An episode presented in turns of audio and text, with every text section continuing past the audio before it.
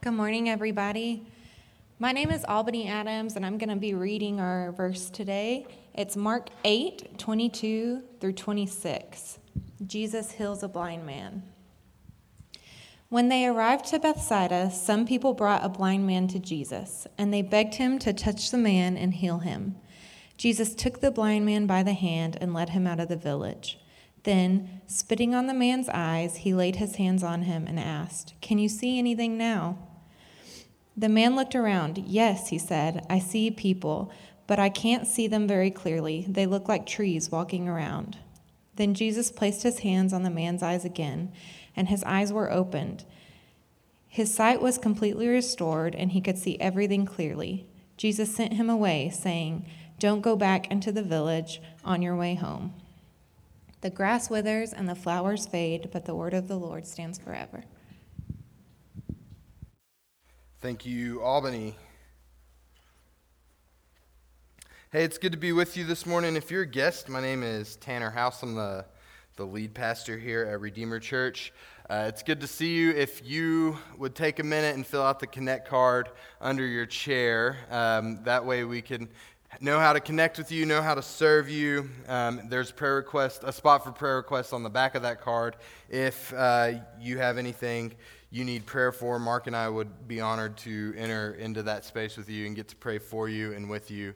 So um, take a minute, fill out that card. You can give that back to me or Mark or another covenant member at the end of the service. Uh, we are in Mark chapter 8. Um, we're getting near the end of Mark chapter 8. We'll be in verse 22, and I use the ESV if you're on your phone or your tablet.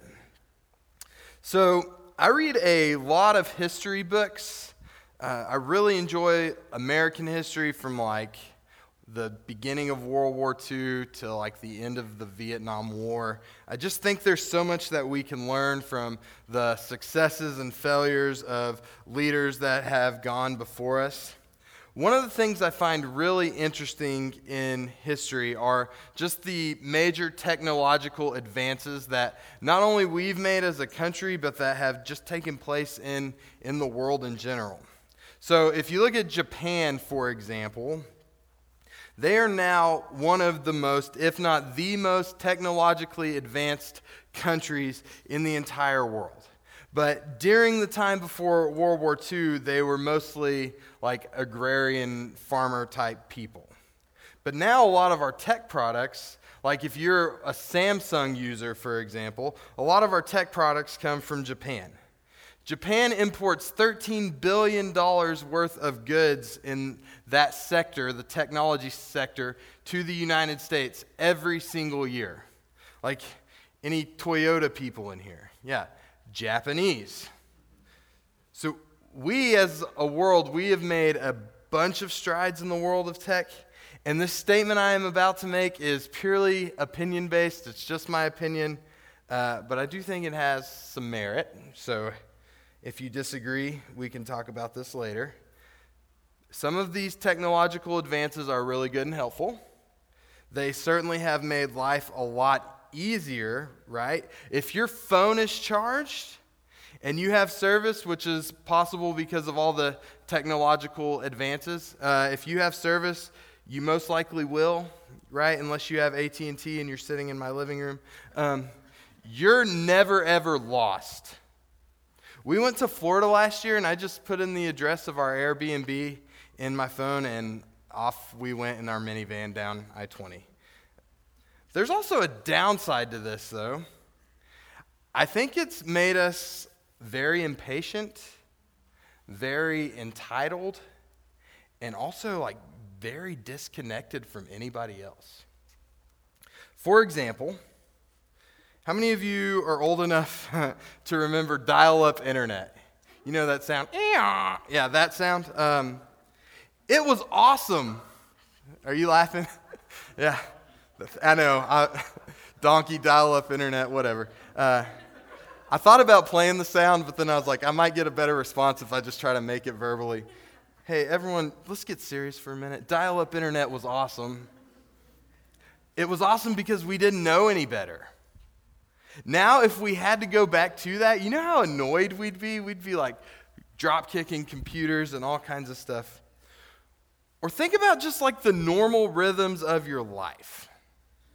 If you wanted groceries, you know, in the modern times or pre modern times like 2019, you had to go to the grocery store.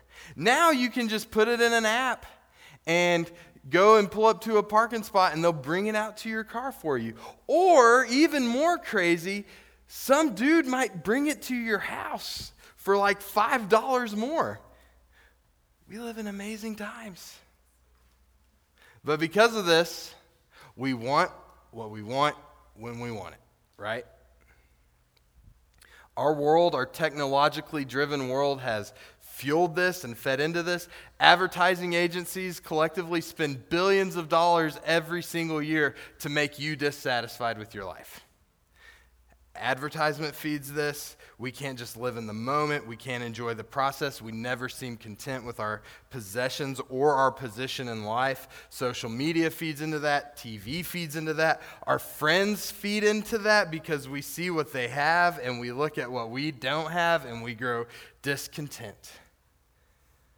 Like, think about that for a second. Have you ever found yourself doing something you said you would never, ever do, or buying something you said you would never, ever buy, or going somewhere you said you would never, ever go, all to fit in, all to create this image? And that is so dangerous for us personally because we will go to extreme lengths to get what we want or to feel some kind of way about ourselves. Debt or drugs or surgeries to fix the parts of our bodies that we don't like or food to comfort us or on and on we could go. And I want to submit this to you this morning. That is also dangerous for us spiritually. When, like if we're honest, when we were to take an honest assessment of our spiritual lives, I think all of us would say this I'm not where I need to be, I'm not where I want to be. Is that fair, Christians in here? We all feel that? And then on the back end of that, sometimes we just grow tired and weary of the process. We grow frustrated with ourselves. Maybe even you grow frustrated with God. And we play this comparison game in every arena of our lives, but I want to tell you something. Stop doing that. Stop comparing yourself to other people. I just want to offer you some encouragement this morning from the text. If you're a Christian, I want this text to encourage you this morning because even if it feels like it's hopeless or it feels like you're alone or that you're not making any progress or that God is indifferent towards you, even, I want to tell you that that just isn't true. And if you're not a believer this morning, I pray that this text will point you to the saving grace of Christ. Man, our last few sermons, on just full disclosure, have been super heavy, and I've leaned on you pretty hard. Um, Jesus and his ministry are always inviting us to faith and dependence and repentance, and that takes a lot of hard work, and it's hard work. That doesn't ever stop. We're always going to need faith. We're always going to need dependency. We're always going to need repentance. However, I will also say this there's also encouragement for you when you're struggling and when you're struggling to trust and obey Jesus. So, we're going to pray together this morning. We're going to dive in. And, believer in Christ in here this morning, I just want you to be encouraged in your faith journey. Wherever it is you find yourself this morning even if it feels like you are barely clinging to Jesus, or if you feel like you have a vibrant, thriving walk with Christ, Jesus is encouraging you this morning to just keep going. So here's some things I want to consider as we jump into our text. Have I given up? Or am I complacent? Where am I struggling with unbelief in the person and work of Jesus? Or do I even believe in Christ? And this morning, I just want us all to consider who Jesus is and why he's worthy to be followed. And real quick before we jump in, I just want to keep one thing in front of you this morning. A lot of times when we talk about sin, we like to think about it in terms of behavior or externals. Like, insert anything you want to this morning, like right there. When you think of sin, what, do you, what comes to mind? But I'm not just talking about, when I'm talking about sin this morning, I'm not talking about externals. I'm not talking about the visible stuff. All sin begins with unbelief in Jesus. Unbelief is the root of sin that sprouts forth the fruits of it. So, like, unbelief leads to the behavior, right? So, again, I want to pray that God is going to call you out of sin and unbelief this morning. Okay? So, let's pray and let's dive in. Lord Jesus, we need you this morning. Lord, I pray for the wayward, Lord, that you would call them back, um, call them into faith and dependency. Lord, I pray for the ones that are struggling this morning, Lord, struggling to trust, struggling to believe that you are better. Lord, I pray that you would remind them of your nearness and your goodness, Lord, and remind us of our position as adopted, loved sons and daughters of the Most High. Lord, we need you. Lord, we love you. Help us to love you more. Lord, we trust you. Help us to trust you more. It's in your name we pray. Amen. All right, Mark chapter 8, beginning in verse 2, it says, And they came to Bethsaida, and some people brought to him a blind man and begged him to touch them. So, Jesus and his disciples, this is a continuation of our story last week. Jesus and his disciples were in a boat sailing away from the Pharisees at Dalmanutha, and they're on this boat and they're talking about the lack of bread. So, Jesus and his disciples show up at this little fishing village, this little town of Bethsaida. It seems like the disciples and Jesus are still on their quest to get away from the crowds so they can get some rest. And what we see this morning is that yet again, they can't escape the crowds. They hit the banks of this little town and they're greeted by this blind guy and his friends. And these guys show up to Jesus and they're begging Jesus just to touch their blind friend. We've seen this before where a person isn't just showing up like asking Jesus for help, like, hey, Jesus, could you help me? This is like desperation. Jesus, my daughter is dying. Jesus, our friend is blind and mute. Jesus, this crowd is huge and hungry, and we don't have any food. Jesus, save us. You are the only one who can help us. Help us, Jesus. Man, that's a whole different type of ask when you are down to like your last resort. Look, I don't want to manipulate your emotions or anything this morning, and I don't want to spend a lot of time on secondary points of the text, but I do want to say this. If you're hurting, go to Jesus. If you have people in your life that are hurting, bring them to Jesus. I'm not saying this to patronize you in your struggle. I'm not saying to trivialize, saying this to trivialize your struggle. I don't want to give, uh, I don't want to give you a lot of just fluff, right? I don't want you to give your hurting friends just an overwhelming amount of Bible verses related to struggle. Man, I want to empathize with people. I want to be compassionate towards people because that is what we see in Jesus. It's a lot easier to say a couple of passing words and not enter into people's struggle with them, right? When people are hurting, they don't need a pithy Christian statement, they need a hug, and they need Christ's mercy to them. So, church, enter in fully with people, especially if you're a believer and people in the church are hurting. Lean into it with them. Put your arms around them. Pray with them and for them, and allow the Holy Spirit to use you to show the love of Christ to people. Man, if you're hurting, you will not be disappointed by expressing your hurts fully to Christ. If your friends are hurting, they will not be disappointed by giving their hurts to Christ. Christ actually invites us to that. All right, back to the text. So they're here at uh, Bethsaida, and look, and these, this blind guy shows up, and look at the response of Jesus. Verse 23, it says, And he took the blind man by the hand and led him out of the village. And when he had spit on his eyes and laid his hands on him, he asked him, Do you see anything? And he looked up and said, I see people, but they look like trees walking. So Jesus takes this man by the hand, Another instance of the compassion of Jesus. Jesus takes him by the hand and leads him out of the village, not for Jesus' sake, but for the blind man's. Can you imagine how chaotic that must have been for this blind guy?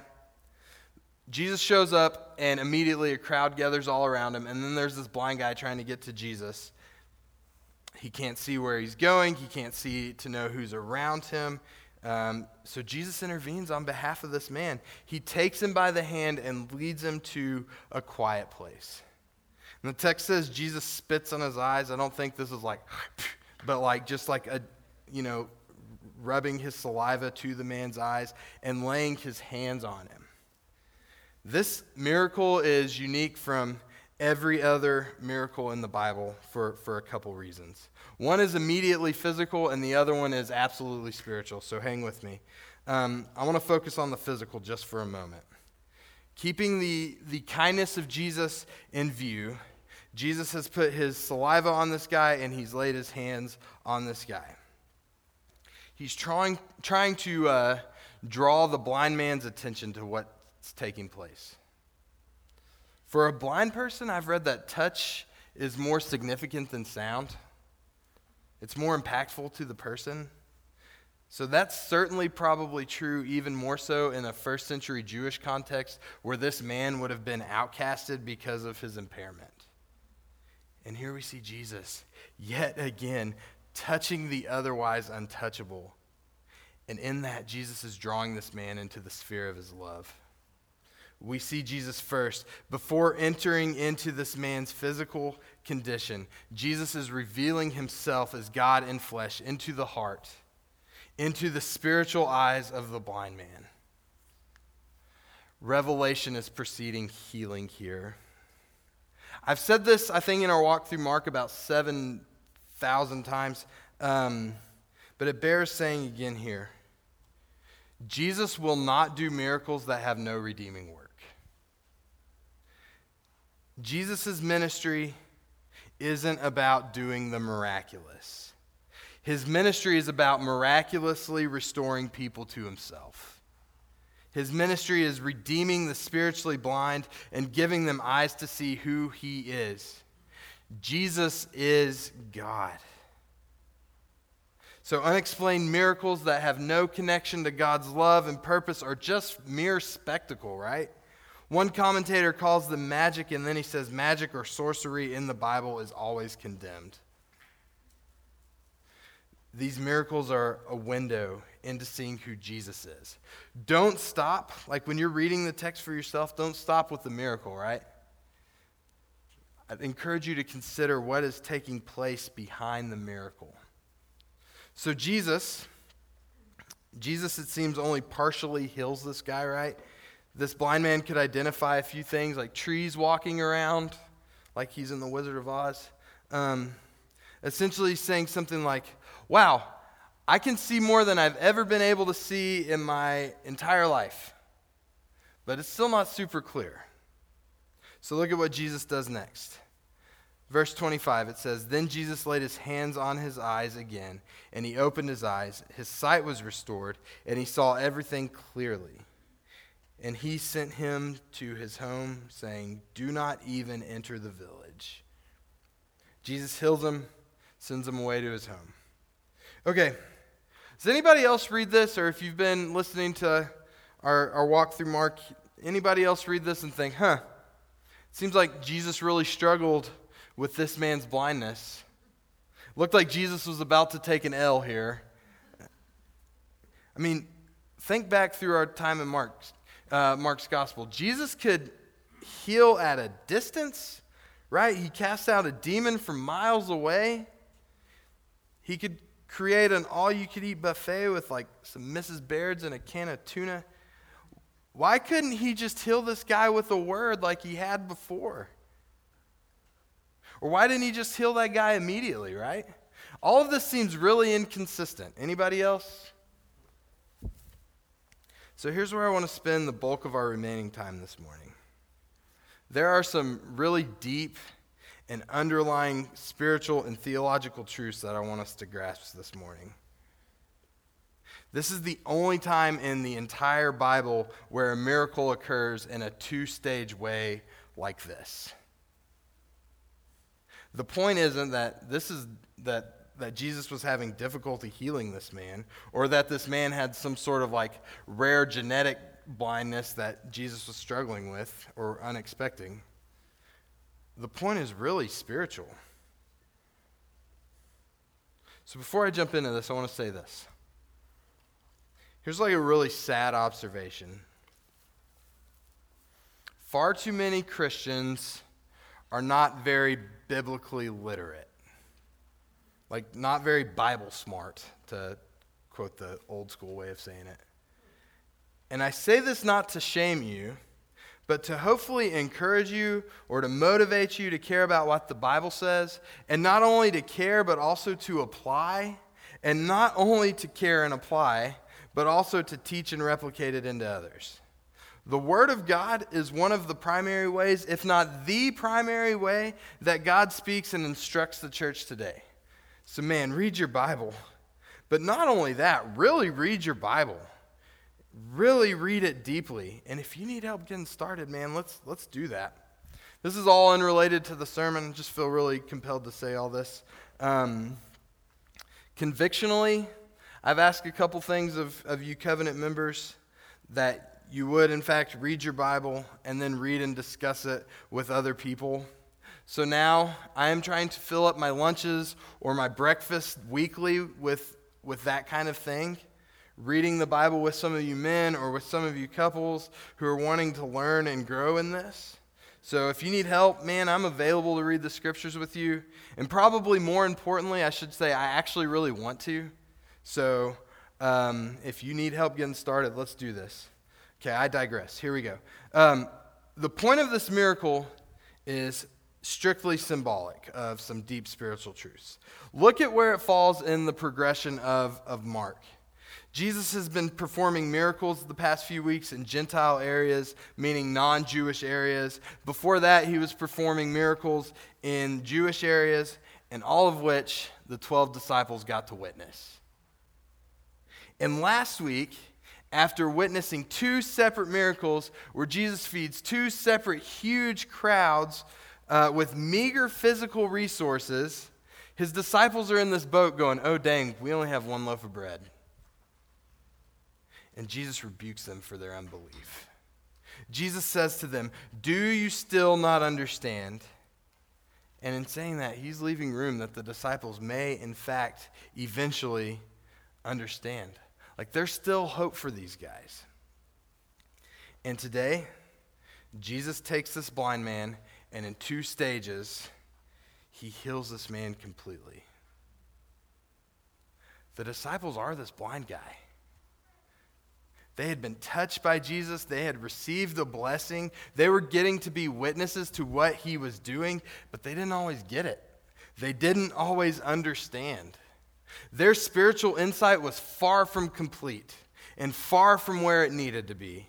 Spiritually speaking, these disciples needed a second touch from Jesus. This is called sanctification. We use this word a lot around here, and so I want to give you a working definition for sanctification. It is the process of becoming more and more and more like Jesus. Sanctification begins at the moment of salvation and ends when Christ has perfected us and when, and when we are with him in heaven. It is a shocking biblical truth that when we consider the depths of our sin, the nature of our fallenness before God, that we can be justified or made right with Jesus at all. And through the means of our transformation, we can and will be made more and more like Jesus. Man, sanctification allows us to walk in light of our new hearts given to us by faith in Christ. When we grow in Christ, we hunger and thirst more for God the closer we get to Jesus, the more we grow in our hatred of our own sin. The more we're active and diligent in fighting against sin, the closer we get to Christ, the more we see ourselves for who we truly are sinners, desperate, wretched sinners in need of a Savior. And now, because of the cross and resurrection, we are God's children who can come to Him in faith. So I want to sit in that for a second. Remember what I said at the onset of our time together in the Word this morning. We want what we want when we want it. That's true in the generalities of our life, and that is true in Christianity. Man, we want to come to Jesus at the moment of salvation, and we want to be struggle free. But that's not just that's just not how it works. That's not how it works because our world is broken. That's not how it works trying to live a life of holiness in a world that is broken by sin. When Christ calls a person into salvation, that is a miraculous saving of the soul, right? But that person doesn't automatically stop sinning and doesn't automatically die to their wants and desires. Man, we learn faith and dependency by walking in faith and dependency with Jesus. We look to Jesus, who is the author and perfecter of our faith, and we learn to love and trust him as he not only reveals himself to us once for salvation, but he is the means by our transformation daily as we seek to follow him. Man, if you're in Christ and your life isn't what you want it to be, spiritually or otherwise, cheer up, dude. You're probably a lot worse than you think. And Christ knows this and still wants you. Christ knows this, and he's still desiring to change you and to grow you. Your role in this is just to trust Jesus. Faith in Christ and obedience to Christ. Man, if you're a Christian, listen to me. Christian, as you consider your walk with Jesus, it is okay for you to be where you're at. It is not okay, however, for you to stay there. Your faith journey is meant for Christ's glory first, and then you're good. Man, if you look around at others and you think, man, I wish I were like that person. I wish I was where that person is with Jesus. May that encourage you to just to press more into Jesus, not to be discouraged and not to be discontent. As a Christian, whether you've been walking with Christ for 10 days or 10 years or longer, we all just need to be pursuing faithfulness in Christ. Don't compare yourselves to anyone other than Jesus. That will also keep you from boasting in yourselves, too. When you understand just how sinful you are, you then understand the only thing you have to boast in is Christ and His blood and His death and His resurrection for you. The goal of the sanctification process is that we are progressing towards Jesus. It's, we it's that we look more like Jesus today than we did yesterday, and more like Christ tomorrow than we did today. And that doesn't happen just by like showing up and checking boxes.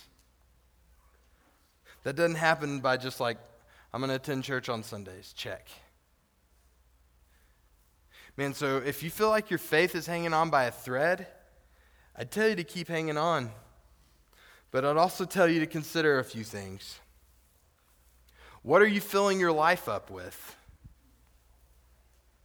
Are you consuming things that are causing you to consider who Jesus is? Or are you filling your minds up with garbage? Are you consumed by first world problems that have our minds so clouded that we don't ever consider Jesus? Are you meaningfully connected to other Christians who are pointing you to Christ? Man, are, are you faithful to church? Are you faithful to Jesus? Man, I believe that a relationship with Christ just changes everything. 1 Peter 1 14 through 16 says, As obedient children, do not be conformed to the passions of your former ignorance, but as he who called you is holy, you also be holy in all your conduct, since it is written, You shall be holy, for I am holy. Man, what this is telling us is that what your, what your former ignorance is, um, is that prior to Christ interceding for us, you lived a certain way. You lived a way that was contrary to Christ because you were ignorant of God and what He was calling you to. And now, because of Christ, you no longer have to live that way. Jesus doesn't see our sin and doesn't see our struggles, and He doesn't cast us out or push us away from Him. Rather, in love, He plunges even further in to help us. And He delights in doing so. Man, we know this because of the cross. And so now we respond to Jesus. Christ is calling you into something better. He's calling you to himself. Man, so we fight sin. We fight to put sin to death. Kill sin or it will destroy you. I want to give you a quote from a man named Dr. Rankin. It's a long one, but it's so good. He says, We fight sin because we love God and want to bring him glory. But this is not a lonely struggle against the things that plague us. Rather, it's a deliberate and conscious battle against sin in our lives, and always in union with Christ. We do not fight alone or even merely in our own strength. Instead, we are one by faith and by the Spirit with our Savior, who is our head. And so, by his grace and strength, we are in, we are able to engage in this battle against sin using all the tools he has provided because he himself also fights for us. Because of the empty tomb, we know that Christ has defeated sin and death. And one day, there will become a time when all of this is just a bad memory, all of this brokenness is just a bad memory. But I pray that it wouldn't just be a bad memory where, where we just don't see sin, but like where we get to see Jesus work. Like we can look back over the course of our life and say, yeah, that was hard. Yeah, there was struggle there, but Jesus really was working in my life to make me more like him. This miracle is a picture of a God who saves. This picture is a miracle of a God who saves and then transforms us fully. Look, if you're struggling in your fight against sin, I want to encourage you with a few things. If you believe in Jesus, if you are confident in your position in Christ, and yet you still struggle in one or, or more ways that you know aren't honoring to God, like if you're looking at your life, even if you just look at like last week, uh, you can identify some sin struggles, like some self indulgences in one way or another financial, sexual, unforgiveness, bitterness, spiritual laziness, whatever it may be. Listen to this. Philippians 1 6 says this, and I am sure of this, that he who began a good work in you will bring it to completion at the day of Jesus Christ.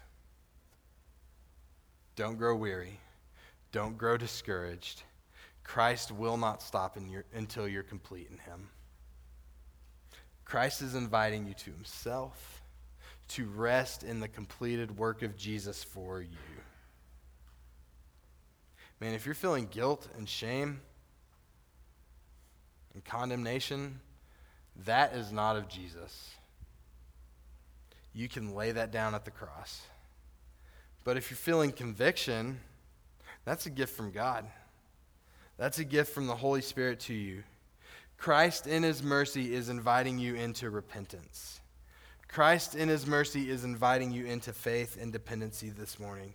And look what else. This was a letter, Philippians was a letter written to a church. So now we know that when we're called into Christ, we are called into a family. And if we persevere and are faithful till the end, we can and will finish this race together. So, church, this is an invitation into belief not a path to continue in your sin. If you're walking in willful, ongoing, unrepentant sin, that is not an indicator of faith and dependency, but rather that's an indication of unbelief in who Jesus says he is and what he's done for you. And there's really no stability there. It may indicate that you may think you're a Christian and you may not be.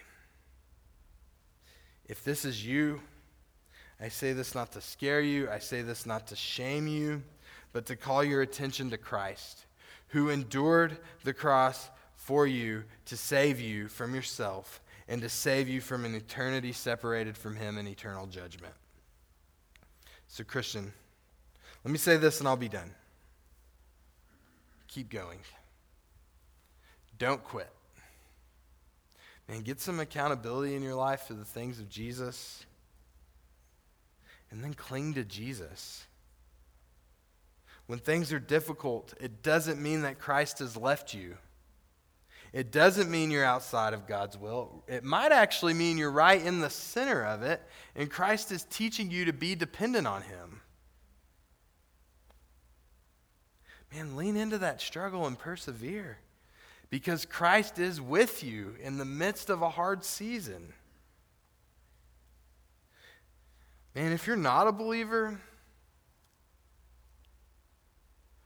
aren't you tired of trying to fill your life, fill every void you feel with things that don't really satisfy you? Just ask that you would consider Jesus this morning. Jesus is better than the things that this world has to offer. He's better than toxic relationships. He's better than the things we buy with our money to try to fix our discontentment. And I'll even say this He's better than all the good things we have. Christ is inviting us to lay it all down. Lay down your wants, lay down your perceived needs at the altar of the cross and turn to Him in faith and dependency. He's inviting us into faith and repentance this morning. He's inviting us to trust Him. Christ is not done with you. Let's pray.